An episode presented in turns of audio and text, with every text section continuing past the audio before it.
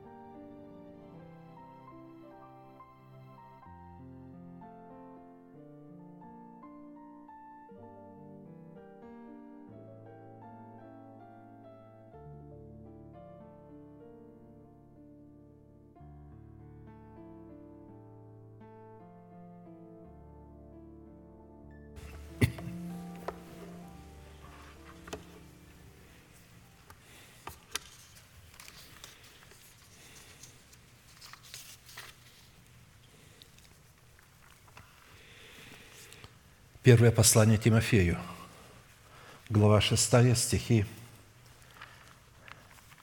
с 3 по 11. «Кто учит иному и не следует здравым словам Господа нашего Иисуса Христа и учению о благочестии, тот горд, ничего не знает, но заражен страстью к состязаниям и словопрениям, от которых происходят зависть, распри, злоречие, лукавые подозрения, пустые споры между людьми поврежденного ума чуждыми истины, которые думают, будто благочестие служит для прибытка. Удаляйся от таких. Великое приобретение быть благочестивым и довольным, ибо мы ничего не принесли в мир, явно, что ничего не можем и вынести из него. Имея пропитание и одежду, будем довольны – а желающие обогащаться впадают в искушение и в сеть, и во многие безрассудные и вредные похоти, которые погружают людей в бедствие и пагубу. Ибо корень всех зол есть сребролюбие, равно и корень всякого добра есть независимость от сребролюбия или власть над деньгами, которому, предавшись некоторые, уклонились от веры и сами подвергли себя многим скорбям. Ты же, человек Божий, убегай всего, а преуспевай в правде, благочестии, вере, любви, терпении, кротости. Терпение – это когда человек переносит выпавшие на его долю невзгоды, утраты, потери. То есть следует обратить внимание, что одна из составляющих великую тайну благочестия выражается в правильном отношении к деньгам. Согласно Писанию, благочестие – это истинное почитание Бога, выраженное в ревностном, желанном и неукоснительном исполнении Его заповедей, в котором человек отдает Богу то, чем он обладает, но что по праву принадлежит Богу. И когда человек удерживает или направляет свои десятины по своему усмотрению, то он таким образом отвергает имеющуюся у него веру и добрую совесть имея веру и добрую совесть, которую некоторые, отвергнув, потерпели кораблекрушение в вере. Корабль их разбился в щепи, и они пошли на дно. Они продолжают, возможно, посещать служение, ходить в собрания, но они уже не чтят Бога десятинами и приношениями. Они их направляют уже в какое-то другое место. Это говорит о том, что они разбились. Их вера потерпела крушение из-за их невежества и из-за их противления истине. А посему причина, по которой наша вера поставлена в зависимость от нашей доброй совести, состоит в том, что плодотворное сотрудничество нашей веры с верой Божией призвано функционировать, протекать и контролироваться не в области наших эмоций или наших чувств, а в области нашего духа. А это означает, что корабль нашей веры – может преодолевать противные ветры и штормы наших плоских желаний при одном условии, когда наши желания, связанные и возбуждаемые нашими чувствами и эмоциями, будут поставлены в зависимость от нашего послушания заповедям Божиим. Поэтому в возможной победе и в возможном поражении в борьбе с врагами нашей веры и нашей совести, за которыми стоит наша плоть и организованные силы тьмы, следует никогда не сбрасывать со счета и никогда не забывать одну непреложную закономерность, а именно то, что кораблекрушение нашей веры – это добровольное и совместное сотрудничество нашей совести с врагами нашей веры – в то время как победа над врагами нашей веры и в нашей совести – это добровольное и совместное сотрудничество нашей веры с верой Божией, которое выражается в послушании словам Бога, в благовествуемых словах Его посланников. Слово «посланник» – это апостол, пастор. Иногда люди смущаются слова «апостол». Они признают слово «посланник», но не признают слово «апостол», не понимая, что апостол и есть посланник. Согласно версии Стронга, слово «отвергнуть», они отвергнули, то есть веру в применении данного контекста означает производить что-то отрицательное в отношении своей веры, своей доброй совести, непрестанно и непрерывно связанное с такими действиями по отношению к своей вере и к своей совести. Принимать решение не в пользу доброй совести. Добрая совесть, она находится в истине учения Христова, которое мы сложили или приняли в свое сердце. И вот когда человек идет вопреки этой истине в сердце, то он принимает решение не в пользу доброй совести. Заменять главное чем-то второстепенным. Это очень важно понимать, что само по себе это второстепенно не является грехом, когда мы его исполняем как второстепенное. Но когда мы заменяем главное на второстепенное, то мы отвергаем нашу веру и добрую совесть. Вести нечистую торговлю – то есть это успокаивать и договариваться со своей совестью, что, в общем-то, а, деньги, которые я зарабатываю, это мои деньги, и куда хочу, туда их направляю, и кому хочу даю, и сколько хочу даю. В то время, когда Писание говорит, ты не можешь десятину, которая находится в твоем распоряжении, но принадлежит мне, отдавать куда ты хочешь и когда хочешь, а только в то место, где пребывает Бог и где ты получаешь Слово Божие. Далее, продавать истину за то, что не насыщает. Иногда мы продаем ее за материальные блага, но материальные блага не насыщают наш дух. Предаваться ради насыщения своей похоти. Продаваться ради насыщения своей похоти.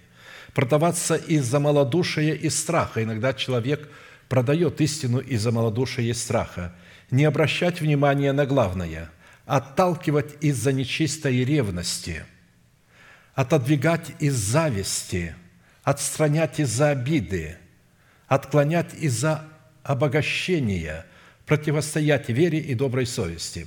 Таким образом, слово «отвергнуть» практически является характеристикой корысти и корыстолюбия, выраженной в жадности, скупости и искании своей личной выгоды – весьма важно понять, что люди, которые недовольствуются малым, есть одежда, есть пропитание, есть кровь над головой. Будем благодарны Богу. Скоро все то, что находится в этом мире, будет пожено огнем. Апостол Павел говорит, да и никто из нас не возьмет с собою ничего. Нагими мы пришли в этот мир, нагими его и оставим. Оставить этот мир можно внезапно. Катаклизмы природные, внезапно постигающие людей, от которых они не могут защититься, моментально переводят их по ту сторону реки. И все, что они имели, гибнет. Пожары, наводнения, войны буквально уничтожают у людей все, что они имели, и они остаются ни с чем. Но вот если у них будет Слово Божие внутри – они будут наисчастливейшими людьми, самыми богатыми людьми. Но для того, чтобы это Слово Божие было там, его необходимо сохранять, и его необходимо исполнять, блюсти. И главная заповедь, на которой зиждутся все заповеди, которые чтят Бога, дают Ему честь, отдают Ему должную честь, это, разумеется, как мы знаем из Писания, заповедь десятин и приношений. Это заповедь. Некоторые говорят, добровольно мы должны. А разве мы не добровольно призваны исполнять заповеди? На что кто-то бьет плеткой сзади и заставляет исполнять заповеди Господни? Бог не благоволит к людям, которые исполняют Его заповеди под каким-то контролем. Он хочет, чтобы Его заповеди исполнялись добровольно. А посему мы с вами сейчас будем чтить Господа добровольно – представляя Ему то, что находится в нашем распоряжении, но является Его святыней. И этим самым мы будем свидетельствовать, что мы являемся святыней Господней. Люди, не отдающие Богу десятины приношений, не чтущие Его десятинами и приношениями, они заявляют Богу, «Я не твоя десятина, я не твой начаток, я не твоя собственность, я сам распоряжаюсь собою». Люди даже не понимают, что когда они отдают свои десятины кому хотят, и когда хотят, и куда хотят, что они этим самым бросают Богу вызов «я не твоя десятина». Было время, когда разгуливали эмиссары всевозможные, и люди бежали в эти служения и несли туда не только десятины, они несли туда, занимали деньги, которых у них не было. Я знаю людей, которые по 10, по 20 тысяч занимали, чтобы отнести банихину – на его курсы, курсейды, которые он делал. Это было бедствие для людей. Они думали, что вот они сейчас сделают, и Бог их необыкновенно благословит. Но этот человек никогда не являлся рабом Бога. Никогда. Он не знает Писания. И он базируется так же, как и Йонгичо, на чудесах и на знамениях. Они не базируются на Слове Божьем, они не преподают Слово Божие людям. Они просто чудеса и знамения увлекают людей, но ложные чудеса и знамения как раз и состоят в том, что они идут впереди. Истинные чудеса и знамения всегда идут за Словом. Самое главное чудо – это то, что Слово Божие в нас делает. Оно изменяет нас, оно приготавливает нас – оно дает нам надежду, дает нам клятвенные обетования, и мы начинаем их взращивать. И для этого взращивания как раз нужно убрать знамения и чудеса. Потому что в смерти Господа Иисуса не происходит знамения и чудес. А если мы хотим совлечь себе ветхого человека с делами его, там не будет знамения чудес. Самое великое знамение чуда Христос сказал, вы не увидите знамения другого, как только то, что Бог дал вам Ионы пророка, как Иона был в чреве кита три дня и три ночи, так и Сыну Человеческому надлежит быть в сердце земли три дня и три ночи. Так и нам, для того, чтобы совлечь себя ветхого человека, нам нужно довольствоваться тем, что нам дает Святой Дух. Он не против исцелять нас, и Он исцеляет нас. Но когда происходит совлечение ветхого человека с делами его, мы должны понимать этот трепещущий момент – и он будет происходить благодаря тому, что мы будем чтить Бога, потому что мы не сможем совлечь в себя ветхого человека, этого мамонну, которому прилипло человечество, из-за которого ведутся войны большие. Встанем, пожалуйста, будем чтить Господа десятинами и приношениями и будем петь прекрасную песню, прославляющую Божью любовь. Божья любовь есть больше, чем могу сказать устами я.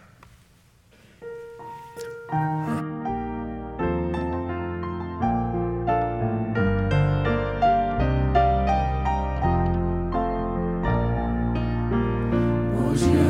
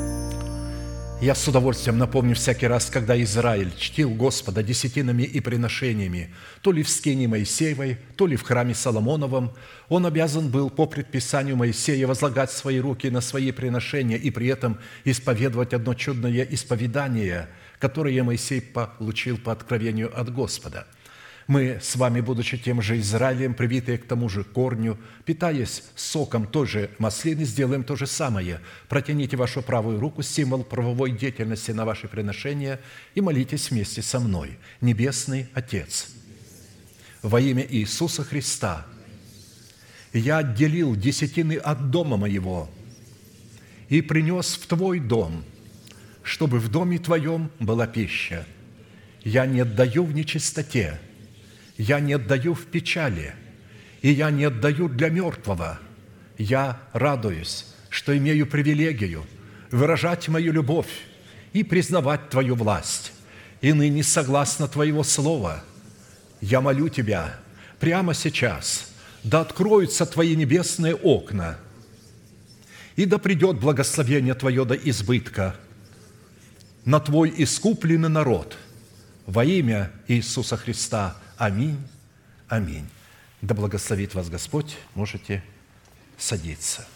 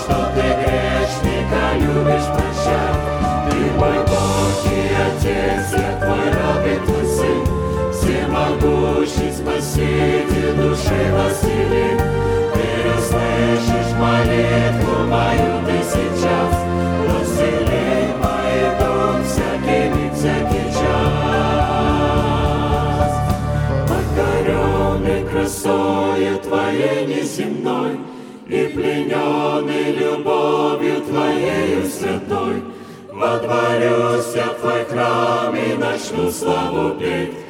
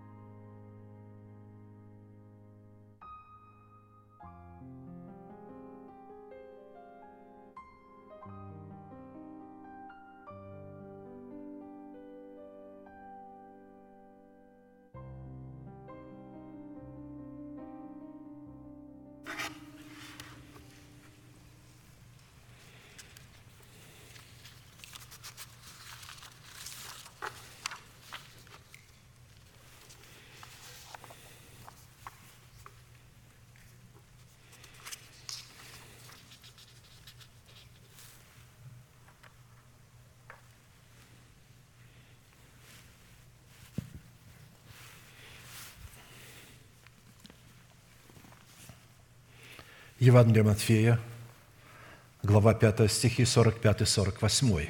«Да будете сынами Отца вашего Небесного, ибо Он повелевает солнцу своему восходить над злыми и добрыми и посылает дождь на праведных и неправедных. Итак, будьте совершенны, как совершен Отец ваш Небесный». Проповедь, которую я хочу продолжить, так и называется «Призванные к совершенству». Практически в это последнее время эти слова звучат с особенной остротой. Если мы не станем сынами Отца нашего Небесного, мы погибнем. Возможно, кто-то скажет, а разве мы не сыны нашего Отца Небесного? Но здесь сказано «да будете», то есть чтобы быть сынами Отца нашего Небесного, необходимо повелевать своему солнцу, светить на праведных и неправедных, так как это делает Бог. Необходимо повелевать своим дождям, изливаться на праведных и неправедных, так как это делает Бог. Ведь Бог своим солнцем, когда Он светит на праведных, Он согревает их от стужи греха и дает им жизнь вечную – когда светит на неправедных этим же солнцем, он палит их своим палящим гневом, и они пожинают то, что не посеяли. Он повелевает своим облакам, чтобы они изливали воду эту для благоволения и для наказания. Праведным для благоволения он посылает дождь в меру и вовремя, а неправедным он посылает не вовремя и не в меру – и одни районы засыхают и гибнут от жажды, а другие топятся, то есть в этих водах. Но Бог точно так же делает и в духовном измерении. И для того, чтобы быть сыном Небесного Отца, необходимо, независимо от того, мужчины мы или женщины, молодые, старые, исповедовать веру Божию, сокрытую в своем сердце. И это означает быть сынами Отца вашего Небесного. Когда мы исповедуем нашу веру, а исповедание – это слово, это семя, это функция мужская, мы оплодотворяем себя вот этим семенем внутри, свой дух. И поэтому, когда мы принимаем функцию женскую – Бог сотворил мужчину и женщину по образу и подобию своему. И Он не сделал, чтобы какое-то одно то, что Он сотворил, было ниже другого. У Бога равны одинаково мужчина и женщина, они оба подобие Божие. Он дал им имя человек. И поэтому, когда Писание обращается к сынам Божьим, оно почти везде обращается к сынам Божьим. Редко, когда Слово Божие называет нас всех, мужчин и женщин, дочерью Сиона. В основном оно называет нас сынами.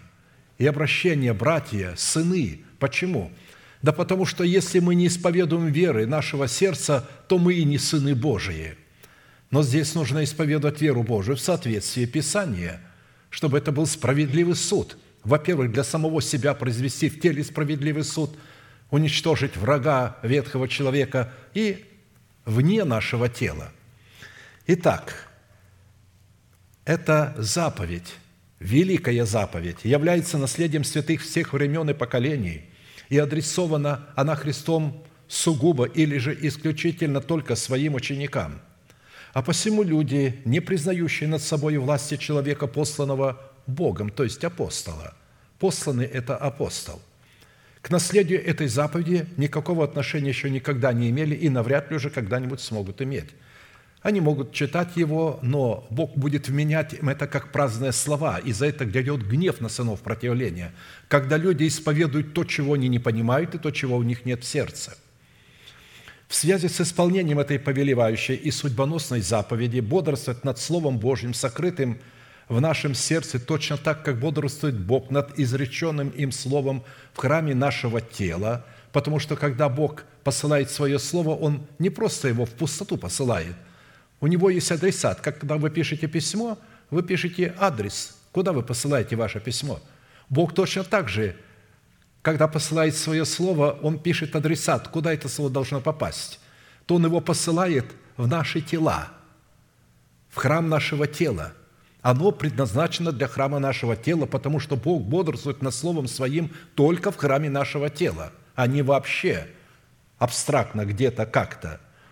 Поэтому мы остановились на исследовании такого вопроса, какие конкретные цели призвана преследовать праведность Божия, с которой мы призваны соработать в нашем сердце, а в частности на том, что назначение праведности Божией в нашем сердце, принятой нами в разбитых скрижалях завета, в которых мы в смерти Господа Иисуса законом умерли для закона – чтобы в новых скрижалях завета, знаменующих собою воскресение Христова, получить утверждение дарованного нам оправдания, дабы жить для умершего за нас и воскресшего, чтобы таким путем обрести утверждение своего спасения в новых скрижалях завета, знаменующих собою воскресение Христова – чтобы дать Богу основание не прежним законом даровать нам обетование быть наследником мира, но праведностью веры – подобно тому, как Он даровал сие обетование Аврааму или семени его, ибо не законом даровано Аврааму или семени его обетование быть наследником мира, но праведностью веры». Римлянам 4,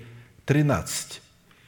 То есть, я немножко возвращусь назад, обрести утверждение своего спасения в новых скрижалях завета. Потому что в разбитых скрижалях завета спасение мы не обретаем, мы его теряем – мы его имели и затем потеряли. И мы его обретаем в новых скрижалях завета, знаменующих собой воскресение Христова. Это был образ, чтобы мы могли понимать.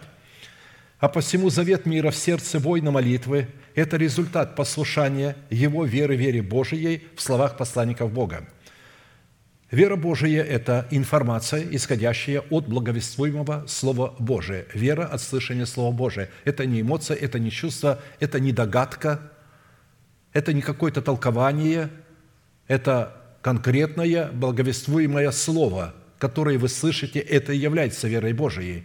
И когда вы принимаете, если у вас есть функция жены, яйцеклетка, способная быть оплодотворяемой семенем Слова Божия – вот когда у нас это есть у мужчин и у женщин, то тогда вера Божия появляется в нашем сердце. Она оплодотворила нас через наши же слова. Когда проповедник проповедует, а, то это слово не может само по себе оплодотворить наши сердца. Надо, чтобы наши уста это сделали – когда мы слышим Слово, мы должны про себя говорить, «Да будет мне, Господи, по Слову Твоему». Как только вы берете это Слово и говорите, «Да будет мне по Слову Твоему», вот в это время происходит оплодотворение. Когда ангел Гавриил сказал Марии, что она родит сына, она сказала, «Как же будет это, если я мужа не знаю?» То ангел Божий ей сказал, «Сила Всевышнего осенит тебя, и рождаемое будет святое» наречется святым, потому что оно будет рождено от слова, не от семени мужа, а от семени слова. Мария сказала, да будет мне по слову Твоему. И вот когда она сказала, да будет мне по слову Твоему, это был момент зачатия Сына Божия, как Сына Человеческого. В это время она забеременела. Мы также беременеем плодом, когда мы слышим семя Слова Божия и говорим, да будет мне по слову Твоему, Господи – немедленно это оплодотворяет наше сердце, и потом мы начинаем исповедовать веру сердца, то, что уже там есть. И вот это уже не праздное слово. За этим словом стоит Бог. Он бодрствует над этим словом. Но и мы должны бодрствовать над этим словом в своих молитвах. Итак, в свое время мы уже рассмотрели, какими критериями в Писании определяется завет мира Бога с нами – или же какое назначение призван выполнять завет мира в наших отношениях с Богом? И какие условия нам необходимо было выполнить, чтобы завет мира воцарился в нашем сердце? И остановились на таком вопросе, по каким признакам следует испытывать себя на предмет того, что действительно завет мира владычествует в нашем сердце, что идентифицирует нас как сынов Божьих и как святыню Господню. При этом мы сделали ударение, что испытывать свое сердце на предмет владычества мира Божьего следует по способности быть миротворцем, что характеризует нас как сынов, сынов Божьих, как написано, блаженны или же благословенны миротворцы, ибо они будут наречены сынами Божьими. Матфея 5, 9. Это старославянское слово «блаженные». блаженство, то есть благословение. Поэтому я слышал, как над ним ругаются, насмехаются лжехаризматические проповедники вот над этим словом «блаженство». На самом деле это старославянское слово, обозначающее благословенные миротворцы, потому что им принадлежит земля. Те люди, которые имеют мир, они наследуют землю, наследуют свое тело нетленное. Под землей всегда имеется в виду нетленное тело. Шесть признаков, по которым следует судить о своей причастности к сынам мира, уже были предметом нашего исследования, и мы остановились на исследовании седьмого. Это по нашей способности облекать свою сущность в святую или же в избирательную любовь Бога Агапи. Более же всего облекитесь в любовь. Речь идет о любви Божией Агапи, которая есть совокупность совершенства. Потому что любовь в этом мире не обладает совершенством – несмотря на то, что есть э, любовь друг к другу, мужчины к женщине, есть любовь к животным, к лошадям, к собакам, к кошкам, которая, кстати, сегодня э, ставится на чаше весов э, выше человеческой любви. И уже в западных странах приняты законы по отношению к животным более строгие, нежели по отношению к людьми. Если вы убьете человека – и убьете животного, то за убийство животного вы получите гораздо больше срок, нежели за убийство человека. То есть, но а, есть разная а, любовь, но здесь мы говорим не о человеческой любви, а о Божьей любви. «И да владычествует в сердцах ваших мир Божий». То есть мир Божий, который Бог заключил с Авраамом, не может владычествовать в нашем сердце – если мы не облечем самих себя в избирательную любовь Бога. То есть избирательная – это значит святая. Потому что любовь Божия, она делает, что она отделяет святое от несвятого, чистое от нечистого. И она имеет отношение только с тем человеком, который подобен ей. Бог не любит мир, Он ненавидит мир, чтобы мы понимали.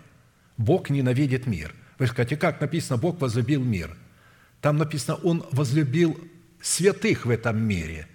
Это неправильный перевод. Ибо так возлюбил Бог всякого верующего в этом мире, что отдал Сына Своего Единородного, дабы всякий верующий в Него не погиб, но имел жизнь вечную. Иоанна 3,16. Это точный перевод. А вот смысловой неточный перевод, который переводчики ошибочно сделали и написали, «Ибо так возлюбил Бог мир, что отдал Сына Своего Единородного, дабы всякий верующий в Него не погиб, но имел жизнь вечную.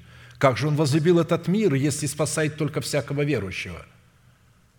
А вот когда апостол Павел пишет уже о церкви к ефесянам, что Христос предал себя за церковь свою, обратите внимание, не за мир, за церковь свою, чтобы очистить ее баню водную посредством слова, дабы она была свята и непорочна пред Ним любви. А когда ангел пришел к Захарии – То есть мы видим, что он сказал, что его сын будет пророком Всевышнего, и он будет приготавливать путь для Мессии. И когда ангел пришел к отцу Иисуса Христа, хотя он, в общем-то, не являлся отцом, но Писание говорит, что он был отцом, он воспитывал его, Иосифу. Он ему сказал, что он избавит людей своих от грехов их. Он не пришел избавлять мир от грехов, он пришел своих спасать, своих детей спасать. Но не будет он спасать детей дьявола. Когда книжники и первосвященники э, э, боролись, противостояли Иисусу, он им сказал, почему вы не можете слышать меня? Вы не можете, вы не понимаете меня – потому что вы не можете слышать, а причина, потому что вы дети дьявола. Он это сказал религиозной элите, потомкам Авраама. Он говорит, нет, Авраам этого не делал, никакие вы не потомки Авраама, никакие вы... Они говорят, мы дети Авраама, не от любодеяния рождены. Он говорит, Авраам так не делал. Если бы вы были детьми Авраама, вы бы не распяли меня. Вы распинаете меня ежедневно, когда вы противитесь истине когда говорите, а я так не понимаю, а у меня есть моя голова, а у меня есть моя Библия. Вы распинаете меня, вы не признаете моего порядка, что Церковь Христова имеет одну голову – это Христа, которую представляют апостолы, пророки, учителя, пастыри. Они представляют Его. И каждый из нас призван представлять исполнением заповеди. Вот когда мы совлекаем в себя ветхого человека и облекаемся в нового, только тогда мы становимся светом для мира. А до того, как мы не совлекли себя ветхого человека, мы не являемся светом для мира. Поэтому, если мы не облекаем себя в Божью любовь, не исповедуем веру сердца. Что такое любовь Божия? Это начальствующее учение Христова, запечатленное в нашем сердце. И когда мы его исповедуем – в обетованиях, которые принадлежат нам, почитая себя мертвыми для греха, живыми же для Бога, называя несуществующую державу нетления в своем теле как существующую, мы становимся светом, и тогда мир Божий может пребывать в нас, потому что мы любовь Божию исповедуем, мы облекаем себя в любовь. Итак, мы отметили, что в Писании святая или же избирательная любовь Бога Агапе представлена – в свете семи неземных достоинств или же характеристик через благовествуемое слово, данное Богом апостолам и пророкам, которые по своей сути являются неизменными природными свойствами нашего Небесного Отца. Это добродетель, рассудительность, воздержание, терпение, благочестие, братолюбие, любовь, но только не в том понимании, в котором обыватель слышит эти слова – это добродетель сверхъестественная, и эта рассудительность абсолютно не та, о которой можно рассуждать и найти ее в словаре. Ну, просто рассуждать, делать, принимать какое-то решение. Здесь не вопрос принимать какое-то решение. В добродетели Бога появляется премудрость Бога. Рассуждение – это премудрость Бога, которая может рассуждать и называть вещи их собственными именами. В мире нет ничего относительно. Сегодня – люди называют это черным, а завтра будут называть это белым. Вот посмотрите, как быстро переодеваются демократы. Сегодня они, вчера еще они кричали о свободе слова, о свободе личности, о свободе имущества. А сегодня все, уже этого нет у демократов. Они арестовывают твое имущество, они изгоняют тебя, если ты не солидарен с их ценностями, которые заключаются в уничтожении человека – как личности. Уничтожение пола. Если вы уничтожаете пол и говорите «это оно», вы уничтожаете человека. У него нет больше родины, у него нет больше отца и матери. Отец родил сына, а не дочь. А он себя переделал. Так они учат эти демократы. И самое страшное, что большинство церквей – это демократы. У них же демократическая структура – они точно так выбирают путем демократии, кого они хотят. Но если это не получается, они тоже применяют диктатуру, потому что за демократией скрывается жесткая диктатура павшего Херувима. Воздержание, терпение, благочестие, братолюбие, любовь. 2 Петра 1, 2, 8 в определенном формате из семи имеющихся характеристик добродетелей, которые в своей совокупности определяют в нашем сердце благость нашего Небесного Отца. Мы уже рассмотрели шесть свойств, которые мы призваны показывать в своей вере, и остановились на седьмом – это показывать в своей вере любовь Божию Агапе, исходящую из братолюбия, из чего следует, что этот труд любви следует показывать не миру и не для мира – а тем, которых возлюбил Бог во Христе Иисусе, как написано, Христос возлюбил церковь и предал себя за нее, чтобы осветить ее. Потому что Писание говорит, не любите мира не того, что в мире. Не любите мира не того, что в мире. Все, что в мире похоть плоти, похоть очей и горля житейская не есть от Отца. Любить мир – это значит любить похоть плоти, похоть очей и горля житейскую. Поэтому здесь речь идет о любви Божией – который следует показывать не миру, а друг другу. То есть тем, которых Бог возлюбил во Христе Иисусе. Христос возлюбил церковь, предал себя за нее. Чтобы осветить ее баню водную посредством слова, чтобы представить ее себе славною церковью, не имеющую пятна или порока, или чего-либо подобного, но дабы она была свята и непорочна пред Ним в любви. При этом будем помнить, что каждая из семи имеющихся характеристик или свойств, которые обуславливают собою характер или свойства сердца нашего Небесного Отца, во-первых, содержат в себе свойства всех других достоинств, так как они проистекают друг из друга, дополняют друг друга, усиливают собой друг друга, находятся в друг друге и подтверждают истинность друг друга. Во-вторых, данное достоинство – это нравственное совершенство, присущее исключительно естеству Богу, о которых нам сказано «Будьте совершенны, как совершен Отец ваш Небесный». Вот – чтобы быть совершенными, нам надо обладать характеристиками, которые только что мы прочли. В-третьих, данные достоинства являются великими и драгоценными обетованиями, дарованными нам через Христа. Это обетование, самое главное обетование, которое даровано нам, это чтобы мы имели характер сердца нашего Небесного Отца – в-четвертых, данное достоинство является нетленным сокровищем и богатством, которым мы призваны обогатиться. Так говорится далее, когда мы читаем 2 Петра. В-пятых, войти в наследование данных достоинств мы можем только через принятие силы Святого Духа. Не принятие крещения Святого Духа, а принятие самого Святого Духа. И есть разница между тем, когда Дух Святой нам что-то дает, какой-то дар. Крещение – это дар, который Дух Святой нам дает. И когда Он сам приходит, когда мы Его самого принимаем, то есть можно же принять Святого Духа как гостя, а можно принять как Господа и Господина. Вот Лаван, арамиянин, брат Ревеки, Вафуил, отец, он принял как? Елизера, а это прообраз Святого Духа, как гостя. «Войди, благословенный, что ты стоишь, у нас есть корм для скота и все». Сколько он там был? Одну ночь. Они хотели его задержать больше. Он говорит, нет, я сюда пришел за Ревекой. Ну, спросим девицу, пойдет ли она. Позвали ее. Пойдешь ли с этим человеком? И она сказала, пойду. Потрясающая. Ну, представьте себе, красавица Востока. Если бы тогда делали конкурс красавец, Ревека была бы красавицей Востока, выиграла бы приз, потому что на нее потом в будущем – когда уже ей было 50-60 а, лет, заглядывались цари на ее красоту в хананской земле. Ей было лет 15-16. Восточные девушки немножко быстрее взрослели. И она не знает этого человека, ему 40 лет. И она говорит, пойду за человека, которого никогда не видела. Это провидение Божие –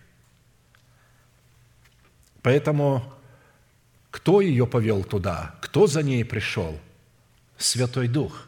Она признала над собою власть Святого Духа. И таким образом она умерла для своего народа и для дома своего отца, и для своей души, чтобы пойти за Святым Духом к Иисусу, чтобы пойти за Святым Духом за обретение нетленного тела – нужно умереть для своего народа, для дома нашего Отца и расливающих желаний. В-шестых, средства, которые мы призваны задействовать для принятия силы Святого Духа – это молитва веры, которая строится на истине, сокрытой в сердце.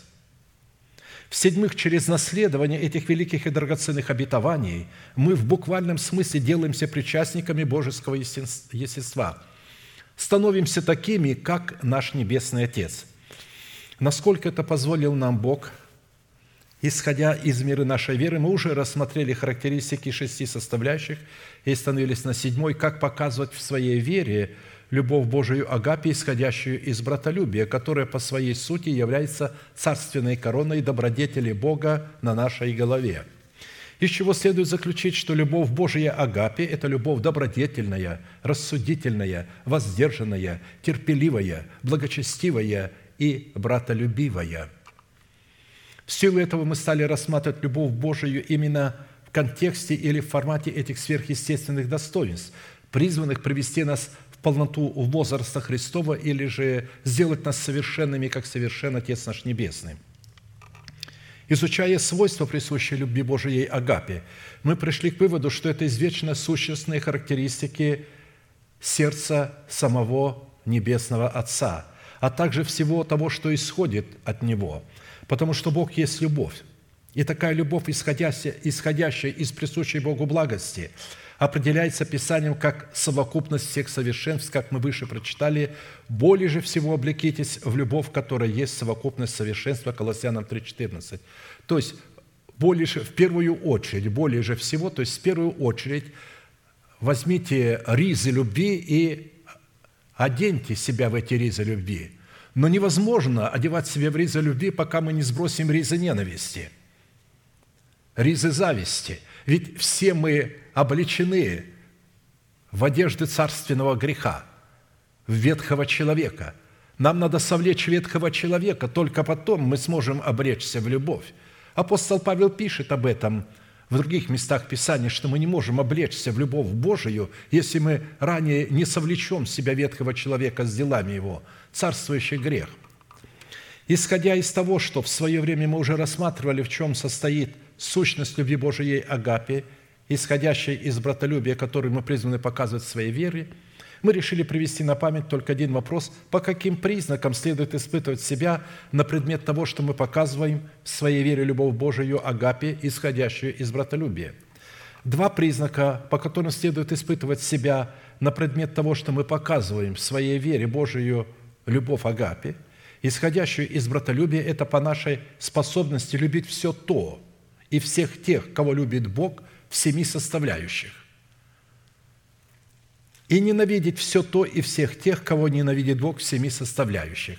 Мы привели семь составляющих, что ненавидит Бог, и семь составляющих, что любит Бог.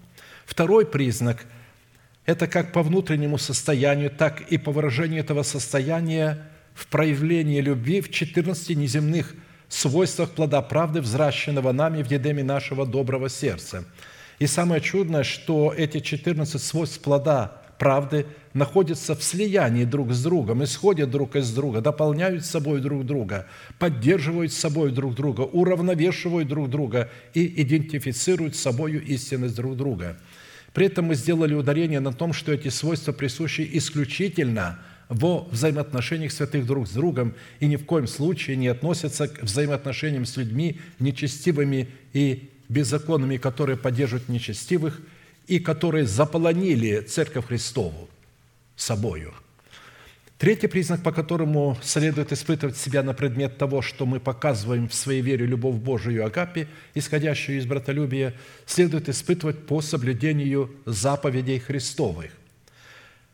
Иоанна 14, 21. «Кто имеет заповеди мои и соблюдает их, тот любит меня, а кто любит Меня, тот возлюблен будет Отцом Моим, и Я возлюблю Его, и явлюсь Ему сам». И явлюсь Ему сам. Под этим явлением «явлюсь Ему сам» имеется в виду обетование, относящееся к преддверию нашей надежды. Потому что Христос являет себя в этом обетовании. Он воскрес, и Он это воскресение являет в этом обетовании. Когда мы Его принимаем и взращиваем – он говорит, «И я явлюсь ему сам». Вот когда мы услышали об этом обетовании, Бог явился нам, Иисус явился нам в этом обетовании. Я, говорит, явлюсь ему сам. Те, которые не услышали, были глухи, потому что не наклонили своего уха к слушанию благовествуемого слова и усиливаются добрыми делами – то есть думая, что путем евангелизации, добрых дел, говорения на иных языках, практика даров Святого Духа, они зарабатывают себе спасение. А спасение – это дар Божий. Мы не можем ничего а, к тому делу, которое сделал Христос, присовокупить. Он до конца это сделал. Мы можем принять это в том виде, в котором оно есть. Мы должны принять это оправдание и потом уже творить правду – не делать что-то, чтобы стать праведным, а принять оправдание даром по благодати и искуплению во Христе Иисусе, чтобы можно творить правду, уже будучи праведными. Вы скажете, но я не чувствую. А кто вам сказал, что вы должны чувствовать, что вы праведные? Это информация, вы должны знать, что вы праведные. Когда вы принимаете оправдание по дару благодати, вы праведные, Бог рассматривает вас праведными. Поверил Авраам Богу, и он менил ему это в праведность. А теперь Авраам говорит, твори правду. В чем заключается правда? В чем заключается правда? Это почитать себя мертвым для греха, живым же для Бога и называть несуществующую державу нетления как существующую. Вот в чем заключается творить правду. И только праведный может творить правду, и только святой может освящаться. Невозможно стать праведным и святым, делая какие-то дела, потому что праведными и святыми становятся по происхождению, по рождению от святого и праведного Бога. Ты праведный, брат, ты святой? Нет, я только к этому стремлюсь. А ты рожденный от Бога? Да, говорит. И я ему говорю, каким же образом святой и праведный Бог ухитрился родить такого грешника, как ты? Бог что, грешников рождает? Ты же праведный. У тебя э, новый человек, он праведный. Да, он живет в твоем теле тленном. Да, там есть царствующий грех. Но это к тебе не относится, это твои враги. Ты должен теперь спасти свою душу и свое тело. Ты праведный. Твори правду. Итак, на практике суть соблюдения заповедей Господних, чтобы испытать на себя, на практике, действительно ли я соблюдаю заповеди Господни, следует испытывать по нашей доброй совести, которая нас не осуждает. Потому что мы повинуемся нашей верой, вере Божией и любим друг друга, как Он заповедал нам через своих святых апостолов. Дети мои, станем любить не словом или языком, но делом и истиною – и вот почему мы узнаем, что мы от истины. Почему? И успокаиваем пред Ним сердца наши. Ибо если сердце наше осуждает нас, то коль мы паче Бог, потому что Бог больше сердца нашего и знает все.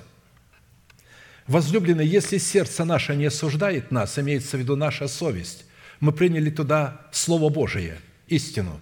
И если мы не нарушаем этой истины, то наша совесть не будет нас осуждать. То Писание говорит, то мы имеем дерзновение к Богу, и чего не просим, получим от Него, потому что соблюдаем заповеди Его и делаем благоугодное пред Ним. А заповедь Его – та, чтобы мы веровали во имя Сына Его Иисуса Христа и любили друг друга, как Он заповедал нам. И кто сохраняет заповеди Его, тот пребывает в Нем, и Он в том – а что Он пребывает в нас, узнаем по духу, который Он дал нам. По духу. Что это за дух? По которому духу мы узнаем? Господи, приходят ученики и говорят, мы встретили там людей, которые ходят Твоим именем, изгоняют бесов, исцеляют, и мы им запретили, потому что они не ходят с нами. Знаете, что Христос им ответил? Он сказал, не знаете, какого вы духа. Что же вы делаете? Вы же не такого духа. У вас дух-то должен быть другой. Те люди, которые любят меня и моим именем что-то э, делают, действительно, потому что сегодня э, в лжехаризматических церквах не изгоняют бесов, а загоняют бесов. В человеке не было никакого беса, но они говорят, у тебя есть дух блуда, и мы будем его изгонять. Как только человек соглашается, что у него есть дух блуда, немедленно этот дух имеет право владеть извне этим человеком. А потом над ним молятся и говорят, выплюнь его, его, он выплевывает, он говорит, все, ты свободен, ты его выплюнул. Слушайте, что это за глупость? Человек, покаявшийся от Бога, рожденный от Бога, крещенный Святым Духом и имеет, а, а, значит, нечистого духа в себе, духа блуда. А знаете, кто а, отец этой проповеди? Это один из генералов Божьих – перед которым кланяются. Это он сказал. Он сказал, что я говорил на иных языках, но э, иногда у меня пена шла с рта, меня бросало туда и сюда, и я видел, что во мне вот живет этот нечистый дух, и я его вот таким образом изгонял. И вот люди приняли это, но в Писании же такого нет. Христос прямо сказал, не может в одном доме жить два царя, две личности. Не может жить. Они не будут существовать, они будут драться, пока кто-то не возьмет пальму первенства. Итак, сохраняя заповеди, заповеди Господни в любви друг к другу, мы помещаем себя во Христа Иисуса и даем Ему основание поселиться в нас. Потому что мы исполняем заповеди в любви друг к другу. А это возможно только в том собрании, которое имеет статус доброй жены, обладающей статусом тесных врат. Не во всяком собрании люди любят друг друга. Обычно люди любят э, какую-то группу людей. И вот с этой группой людей общаются. Все церкви разбиты на группировки и на родственные кланы. Все церкви. Я вырос в церкви, я знаю, что я говорю. Я с детства вырос в церкви, и я видел, как люди общаются. Я рос, и мое сердце обливалось, когда я видел вот эти а, а, кланы, и как туда хотели попасть, попасть другие. Нет, их не приглашали. Меня хотели иметь все группировки гостем. И всегда приглашали, приходи на обед. Но а, ко мне после собрания я всегда приглашал людей, которых никто не приглашал – и я говорю, а у меня вот такой-то, такая-то, такая-то. Я не могу прийти. Ладно, иди со своими хвостиками. То есть ради, ради того, что меня, они готовы принять были этих людей, которых они бы так никогда не пригласили. А те люди были счастливы без ума, что они попали в это привилегированное общество, потому что так считались. И я думаю, те, кто э, вырос в церкви, он знает, о чем я говорю – так вот, это не есть любовь друг к другу. Любовь друг к другу – это когда ко всем, когда вы видите, что, ну да, человек не обладает такими дарованиями, как вы, у него другие умственные возможности, способности, и тогда вы к нему начинаете снисходить и помогать ему. Это очень важно. Таким образом, по соблюдению слова в формате заповедей Божьих, определяющих формат – нашего общения с Богом и друг с другом следует судить о том, что истинная любовь Божия совершилась в нас, и из всего мы узнаем, что мы находимся в Нем. Кто соблюдает Слово Его, в том истинная любовь Божия совершилась. Из всего узнаем, что мы в Нем. 1 Иоанна 2,5. Соблюдая Слово Божие в формате заповедей Христовых, мы познаем любовь, которую имеет к нам Бог. И утверждаемся в этой любви, потому что Бог есть любовь и пребывающий в Его любви пребывает в Боге, и Бог пребывает в нем. Мы познали любовь, которую имеет к нам Бог, и уверовали в нее. Бог есть любовь, и пребывающий в любви пребывает в Боге, и Бог в нем. 1 Иоанна 4,16. При этом это не эмоция, это информация, дисциплина, которая ведет за собой эмоцию. Потому что наша душа может а, а, игнорировать этого человека, он может нам не нравиться, но подлинная любовь, она в информации, в заповедях. Если любите меня, заповеди мои соблюдите. И когда мы соблюдаем заповеди, мы начинаем дисциплинировать свою эмоцию, свою душу и ведем ее за собою. Один раз, второй раз, а потом мы привыкаем. Я научил себя этому, и у меня перестали быть люди, я могу пригласить любого человека, если будем человеком иметь общение. В-четвертых, признак, по которому следует испытывать себя, что мы показываем в своей вере любовь Бога, исходящую из братолюбия, следует испытывать по наличию правового дерзновения в день суда, когда Бог взвешивает нас на своих весовых чашах правды. Любовь до такого совершенства достигает в нас, что мы имеем дерзновение в день суда, потому что поступаем в мире всем, как Он. 1 Иоанна 4, 17. То есть, День суда – это время, когда Бог нас взвешивает, день жатвы. Мы имеем, не будем иметь, Он говорит, мы имеем. У каждого человека есть свое время суда и свое время жатвы, когда Бог начинает взвешивать его на весовых чашах правды. И когда Бог начинает взвешивать, это испытания, которые посылаются нам, в которых как раз мы увидим сами себя.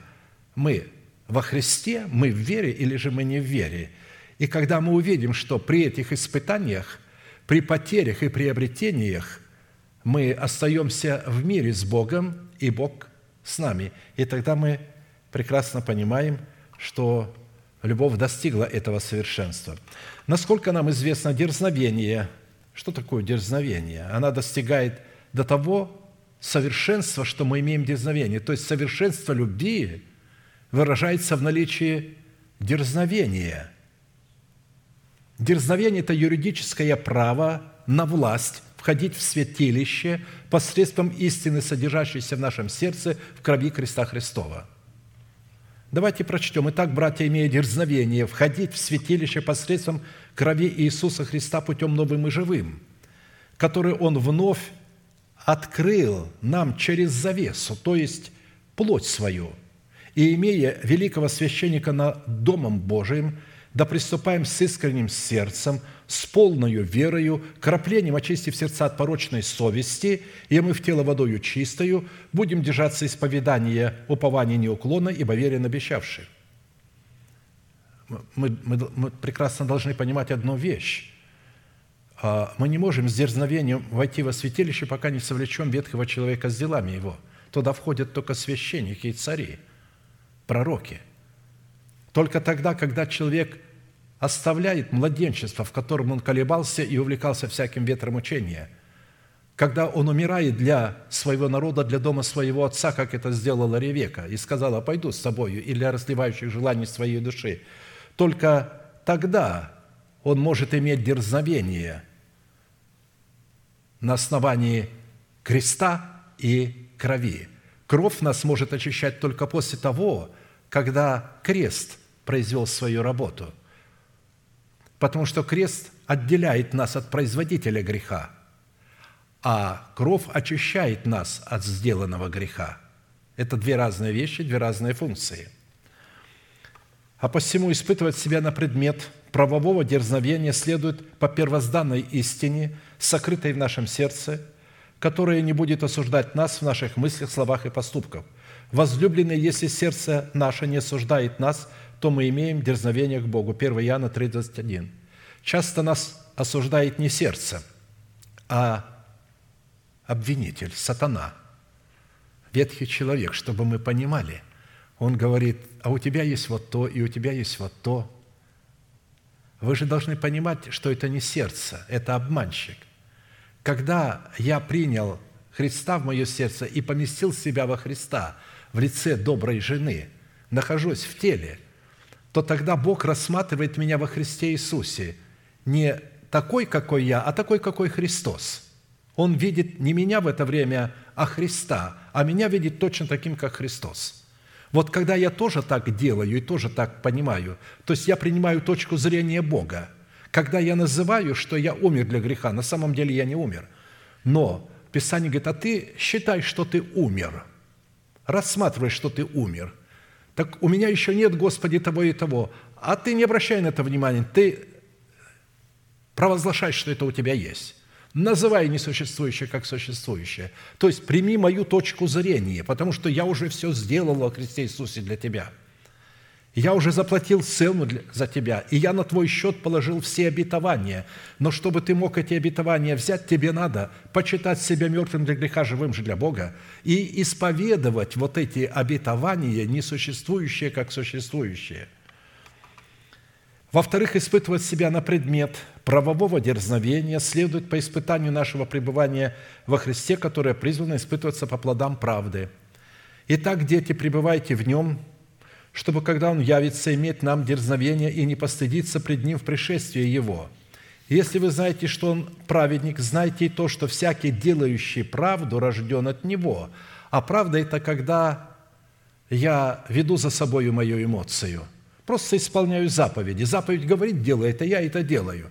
Чувство мне говорит обратное. Мне это неприятно делать по чувствам. Но я не схожу из моих чувств. Вы думаете, что Христу было приятно умирать на кресте? Подставлять свои ланиты бьющим? И оплевали его, били. Что, ему приятно было? Нет, но он исполнял заповедь. И исполнением заповеди он показывал, что он любит Отца. Вот так и здесь. Мы прекрасно эти вещи должны понимать, что мы живем информацией, а не тем, что мы чувствуем. В-третьих, испытывать себя на предмет правового дерзновения следует по испытанию нашего служения друг другу. Ибо хорошо служившие приготовляют себе высшую степень и великое дерзновение в вере во Христа Иисуса. 1 Тимофея 3,13. А дерзновение – это признак совершенства в любви – Любовь до такого совершенства достигает нас, что мы имеем дерзновение. А здесь написано, что хорошо служившие приготовляют себе высшую степень и великое дерзновение в вере во Христа Иисуса. То есть хорошо служившие друг другу.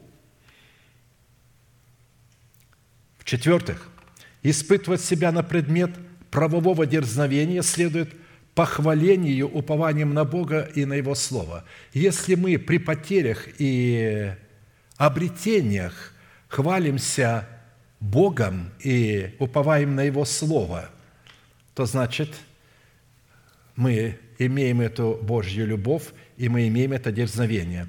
А Христос, как Сын, в доме Его, дом же Его мы, если только дерзновение и упование, которым хвалимся, твердо сохраним до конца. Если мы дерзновение и упование, которым хвалимся, мы хвалимся правом на власть входить во святилище и тем, что мы можем уповать на Бога и на Его Слово. Вот чем мы хвалимся. Мы не хвалимся богатством, мы не хвалимся своими возможностями какими-то, знакомствами, своим умом, а мы хвалимся, что у нас есть дерзновение и упование. В-пятых, признак, по которому следует испытывать себя на предмет того, что мы показываем в своей вере любовь Божию Агапе, исходящую из братолюбия, следует испытывать по наличию нашей ненависти к вымыслам человеческим, которая по своей степени будет равна нашей любви к закону Бога. Вымыслы человеческие ненавижу, а закон Твой люблю. Под вымыслами человеческими следует разуметь толкование истин, содержащихся в Писании силой интеллектуальных способностей, которые не обновлены духом нашего ума.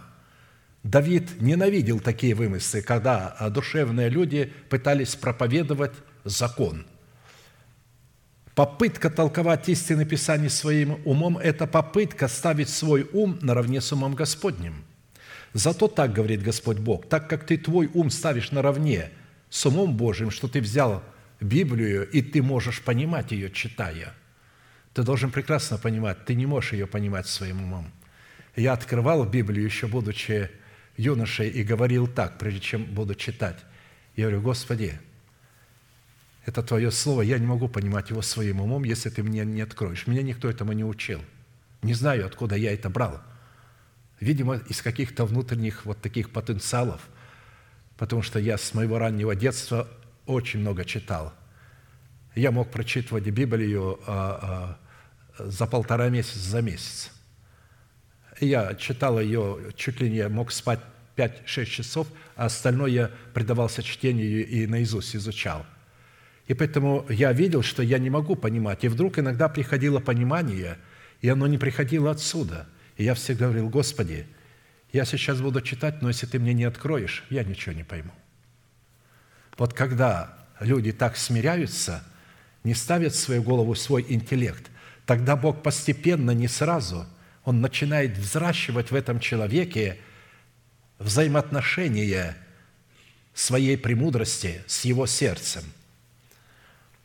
Зато так, говорит Господь, так как ты ум твой станешь наравне с умом Божиим, вот я приведу на тебя иноземцев, лютейших из народов, и они обнажат мечи свои против красы твоей мудрости, и помрачат блеск твой, не изведут тебя в могилу, и умрешь в сердце морей смертью убитых». Иезекииля 28, 6, 8. Блеск мудрости – это не блеск мудрости Божией, потому что Бог бы свою мудрость не уничтожал.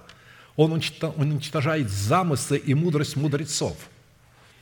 Законы Бога, представленные в повелениях, в заповедях, в притчах, в иносказаниях, в наставлениях – это вернейшее пророческое слово, которое было изречено святыми Божьими человеками, движимыми Святым Духом. А посему и толковать это слово могут только такие же человеки, которые водятся Святым Духом и являются устами Бога. И при том, пишет апостол Петр, второе послание Петра 1, 19, 21, мы имеем вернейшее пророческое слово. И вы хорошо делаете, что обращаетесь к нему как к светильнику, сияющему в темном месте, доколе не начнет расцветать день и не взойдет утренняя звезда в сердцах ваших. То есть, когда мы обращаемся к этому светильнику, как к пророческому слову, и говорим, «Господи, я не пойму, если Ты не объяснишь мне», мы приготавливаем сердце к слушанию и говорим, «Господи, я иду на собрание, но если Ты не дашь мне мудрость понимать то, что сегодня будет говориться, это будет мудрость.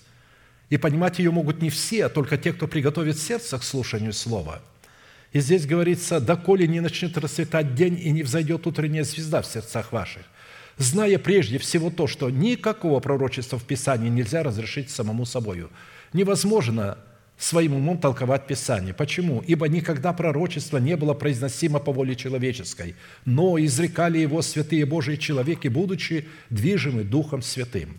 Когда Давид говорил, что он ненавидит ложь и гнушается ею, а закон Бога любит, он имел в виду то, что он ненавидит толкование книжников и фарисеев, которые, не будучи левитами, в своем духе претендовали на левитское служение, в том, что вместо того, чтобы быть учениками левитов, они инспектировали левитов, поставленных Богом учить народ Его закону.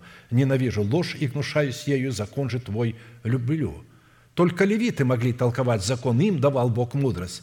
Но книжники и фарисеи – это люди, происходившие из всякого колена. И они настолько духовный авторитет имели, что они полностью задавили левитов. Посмотрите, не левиты а, а противостояли Христу, противостояли книжники и фарисеи – а это люди, не являющиеся левитами и не имеющие права толковать закон и учить. Несмотря на свое происхождение из колена Иудина, Давид мог учить Израиль закону Бога, так как Бог соделал его первосвященником и пророком, от семени которого родился Христос. «Я, Иисус, послал ангела моего засвидетельствовать вам сие в церквах. Я есть им корень и потомок Давида, звезда светлая и утренняя». Откровение 22, 16. Любовь к закону Бога призвана выражать себя в размышлениях о законе Бога в течение всего дня, пока наш разум не отключится, не заснем. Как люблю я закон Твой, весь день размышляю о нем. Вот вы обычно размышляете о том, то, что вы любите, что захватило вас. Вот об этом вы будете ходить и размышлять. Размышляя о законе Бога в течение всего дня, это является определением помышлениях духовных. Это служит доказательством печати Бога на челах избранного Богом остатка – в то время как помышления плотские служат свидетельством печати падшего Херувима на челах людей, претендующих на левитское служение и на наследие со святыми. Ибо живущие по плоти о плотском помышляют, а живущие по духу о духовном. Помышления плотские – суть смерть, а помышления духовные – жизнь и мир. Здесь Дух Святой раскрывает печать зверя и печать Бога Живаго. Печать зверя – это помышления плотские – Печать Божия – это помышления духовные. Потому что плоские помышления – суть вражда против Бога, ибо закону Божию не покоряются, да и не могут. Посему живущие по плоти Богу угодить не могут. Римлянам 8, 5, 8. Отсюда следует, что любовь к закону Бога и к материальным ценностям не только несовместима, но преступна и противопоказана, так как любовь к закону Бога определяет наше поклонение Богу в духе и истине – в то время как любовь к материальным ценностям определяет наше поклонение демоническому князю Мамонии. А я люблю заповеди Твои более золота и золота чистого. То есть а, человек обладал э, такими э, залежами золота. У него э, в слитках там насчитывалось тонны золота. Тонны золота. Ни, ни у кого столько не было золота, сколько у Давида, сколько он приобрел – и он готовил все это для храма Божия. Любовь к закону Бога, которая обнаруживает себя в размышлениях о законе Бога в течение всего дня, дает нам право обращаться к милости Бога, чтобы Он воздвигнул в нашем теле державу нетления. «Зри, посмотри, как я люблю повеления Твои, по милости Твоей, Господи, оживи меня, воскреси меня, выведи меня из смерти, разрушь державу смерти в моем теле и воздвигни державу жизни». Он здесь прямо говорит «оживи меня», то есть Давид, ты что, мертвый? Оживи, это значит, ты что, в смерти находишься? Да, конечно, в смерти, если в моем теле живет царствующий грех. Где я нахожусь? Поэтому он говорит, посмотри, как я люблю повеления Твои, по милости Твоей оживи меня. И Бог дал ему эту жизнь. Он дал ему это обетование, и он принял его. Шестой признак, по которому следует испытывать себя, что мы показываем в своей вере любовь Бога, исходящую из братолюбия, следует испытывать по наличию повиновения нашей веры, вере Божией в благовествуемых нам словах посланников Бога. Смерть и жизнь во власти языка, и любящие его вкусят от плодов его.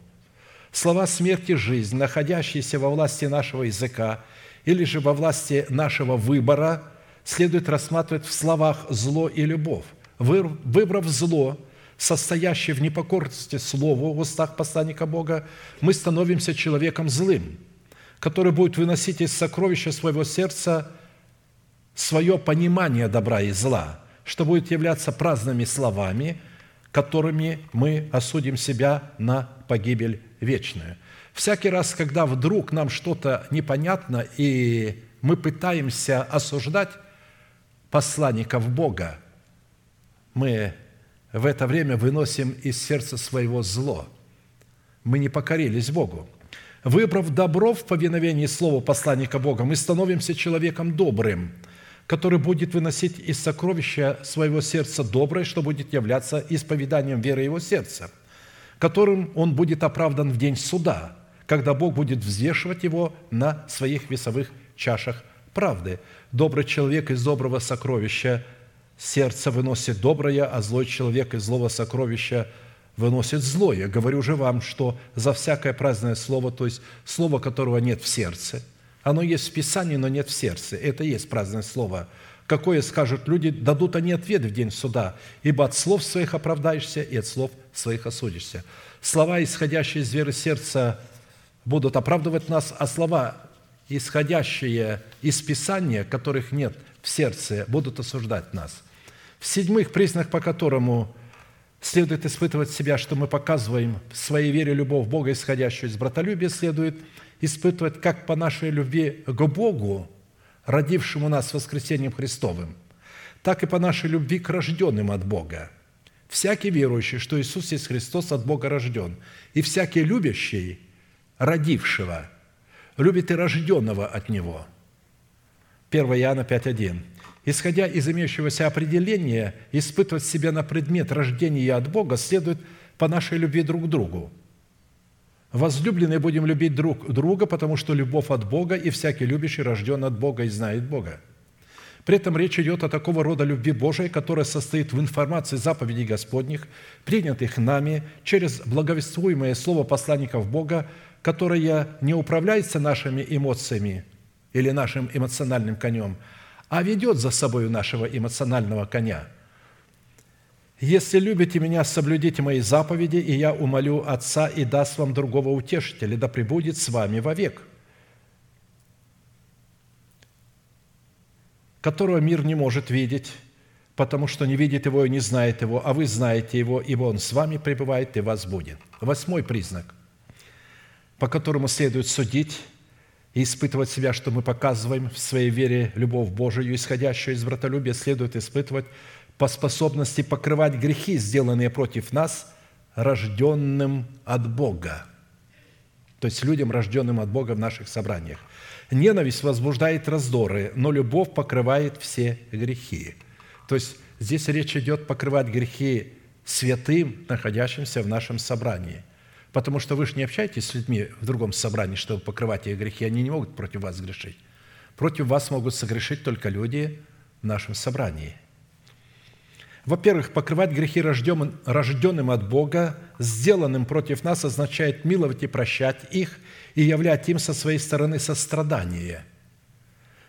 Ибо если вы будете прощать людям согрешения их, то простит и вам Отец ваш Небесный. А если не будете прощать людям согрешения их – то и Отец ваш Небесный не простит вам согрешения ваши.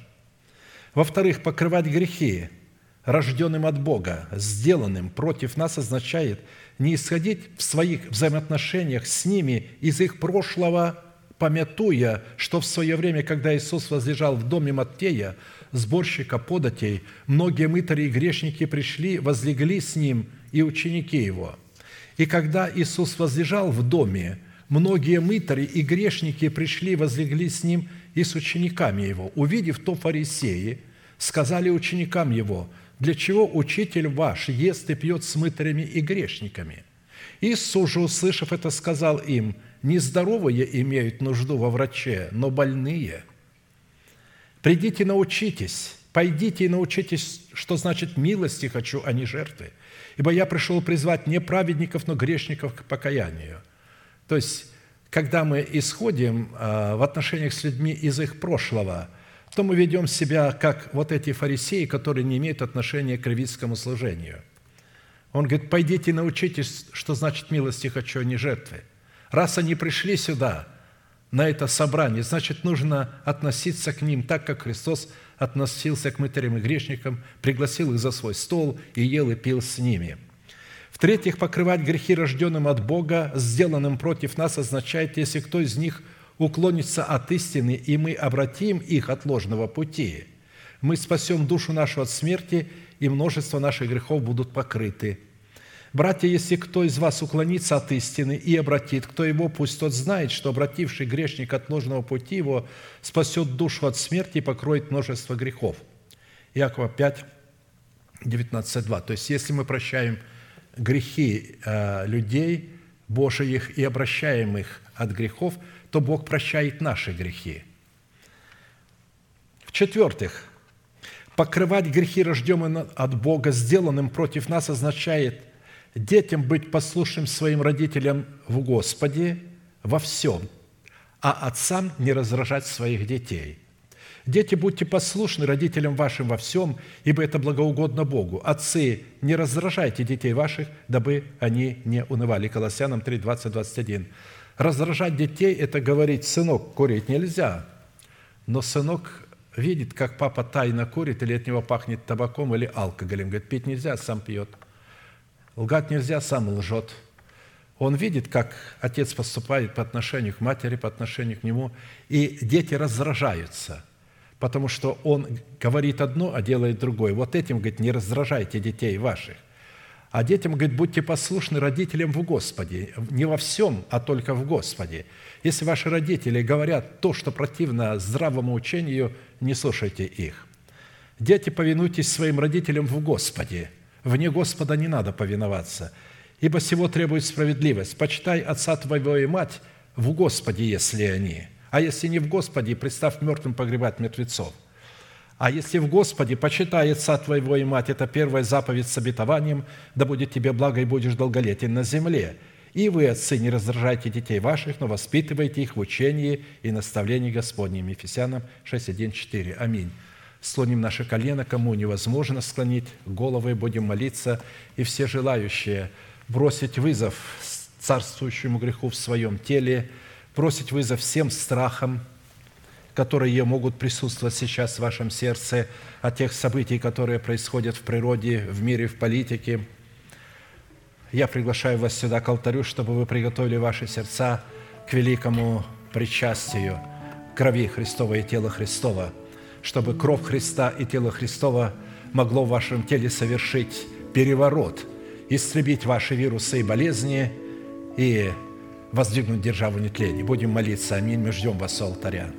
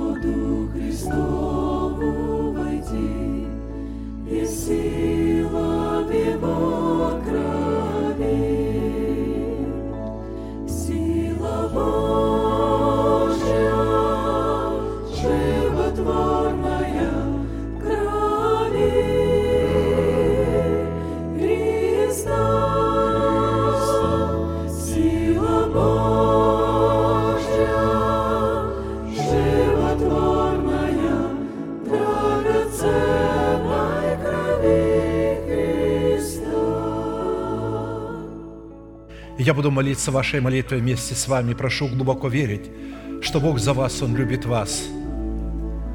Глаза закрыты – это элемент тайной комнаты. Ладони подняты к небесам – знак того, что ваши руки без гнева и сомнения. Итак, молитесь со мной, Небесный Отец, во имя Иисуса Христа. Я прихожу к Тебе, я раскрываю мое раненое сердце. Ты видишь, оно ранено грехом, который я ненавижу – но от которого доселе не мог избавиться. Прошу Тебя, прости меня, омой меня, очисть меня, исцели меня. Я верю в Твое Слово, в силу Твоего Святого Духа. Я раскрываю мое сердце. Я приглашаю Тебя. Войди в него и будь царем и господином моей жизни. Я принимаю мое исцеление. Я принимаю мою свободу от греха. Я принимаю мое оправдание. Я принимаю державу нетления для моего тела. И прямо сейчас, перед небом и адом, я хочу исповедовать, что согласно Твоему Слову я омыт, я очищен, я исцелен, я восстановлен, я оправдан, я спасен. Прощаются грехи ваши и беззакония ваши во имя Иисуса Христа. Да благословит тебя Господь, да презрит на тебя светлым лицом своим и помилует тебя и да даст тебе мир. Да падут вокруг тебя тысячи и десятки тысяч, одесную тебя, а к тебе не приблизятся.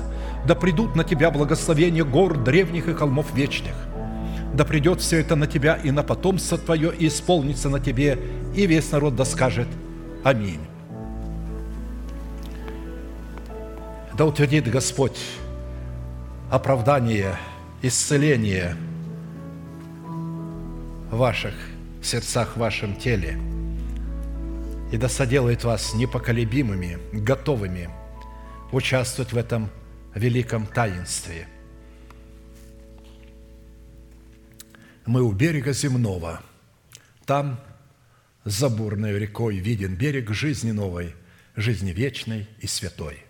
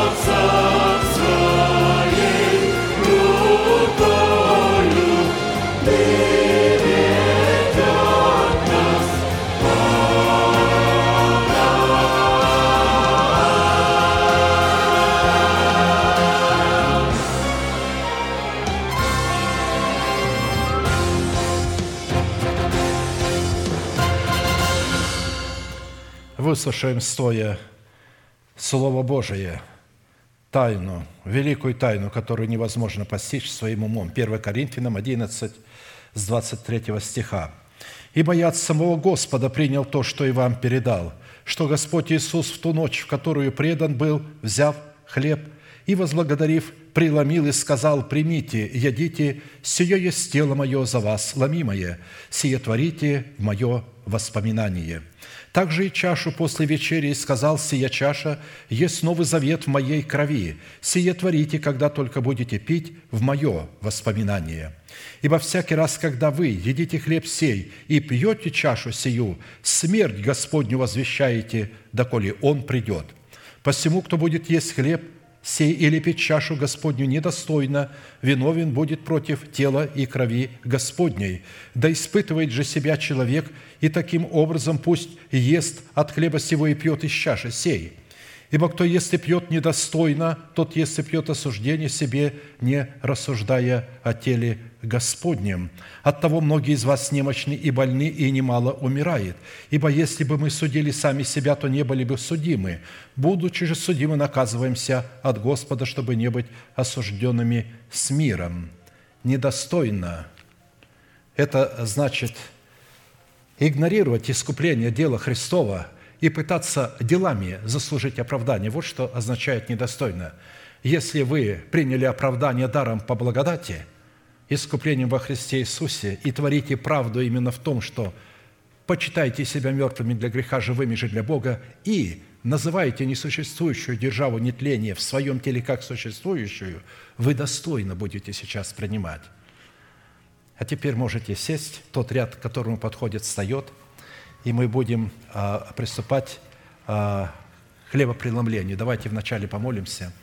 Я попрошу снова всех стать. Отче Небесный, во имя Иисуса Христа, я благодарю Тебя за ломимое тело, когда оно пойдет по рядам народа Твоего. Мы будем прикасаться и есть от Него.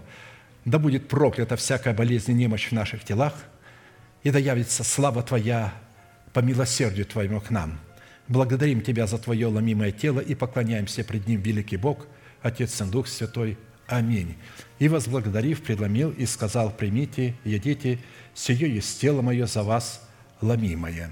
Садитесь, пожалуйста, тот ряд, к которому подходит, встает. Каждый преломляет сам, как я преломил. Преломление – это знак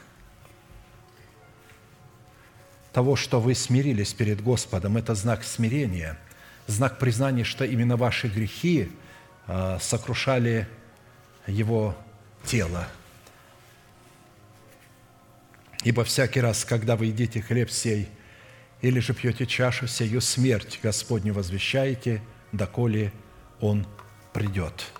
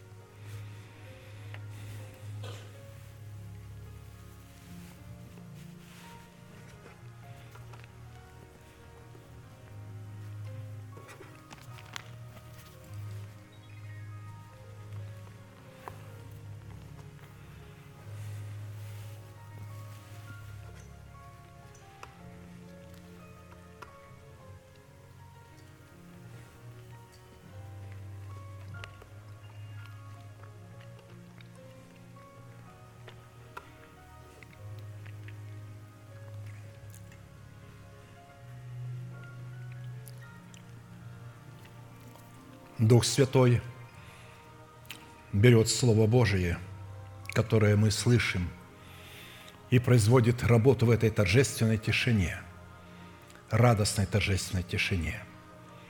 Ибо всякий раз, когда вы едите хлеб сей или же пьете чашу сию, смерть Господню возвещаете, доколе Он придет».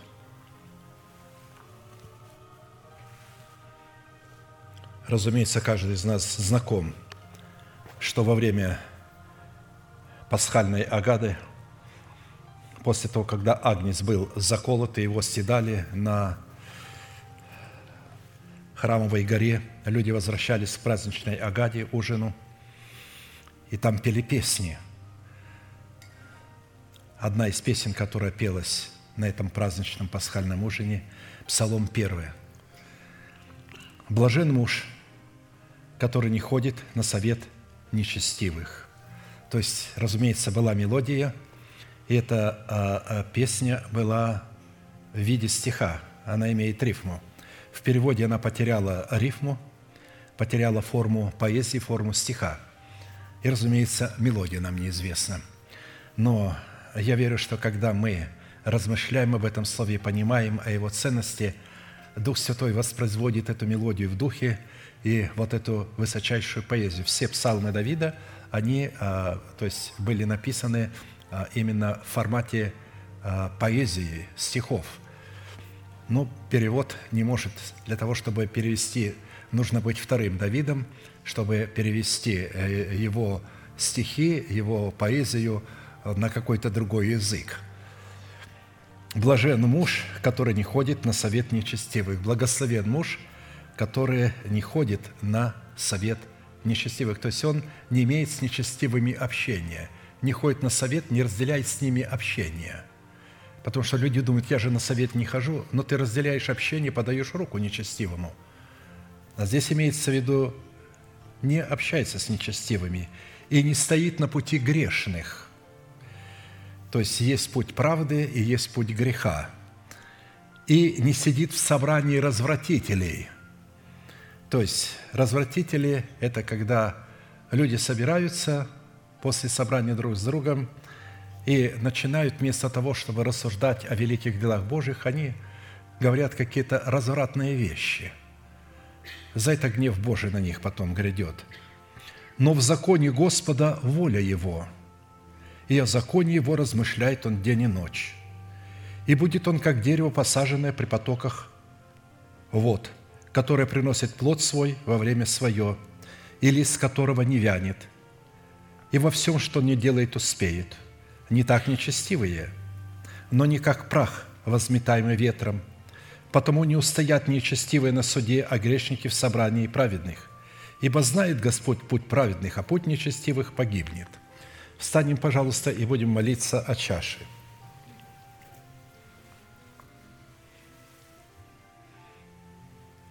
Отец Небесный, во имя Иисуса Христа, я благодарю Тебя за новую чашу завета, изливаемую в оставлении многих грехов. Когда она пойдет по народа Твоего, и мы будем прикасаться и пить из нее, да будет проклята всякая болезнь, немощь и вирус в наших телах, и да испытают святые Твои благодать исцеления в теле своем – Благодарим Тебя за нее и поклоняемся пред нею, великий Бог, Отец, Сын, Дух Святой. Аминь. Садитесь, пожалуйста, тот ряд, к которому подходит, встает. Точно так же, как вы помогали друг другу в преломлении хлеба, послужите друг другу в принятии чаши. Чаша – это Христос, умерший за нас. Поэтому она одна на все века. Ибо всякий раз, когда вы едите хлеб сей – или же пьете чашу сию, смерть Господню возвещаете, доколе Он придет».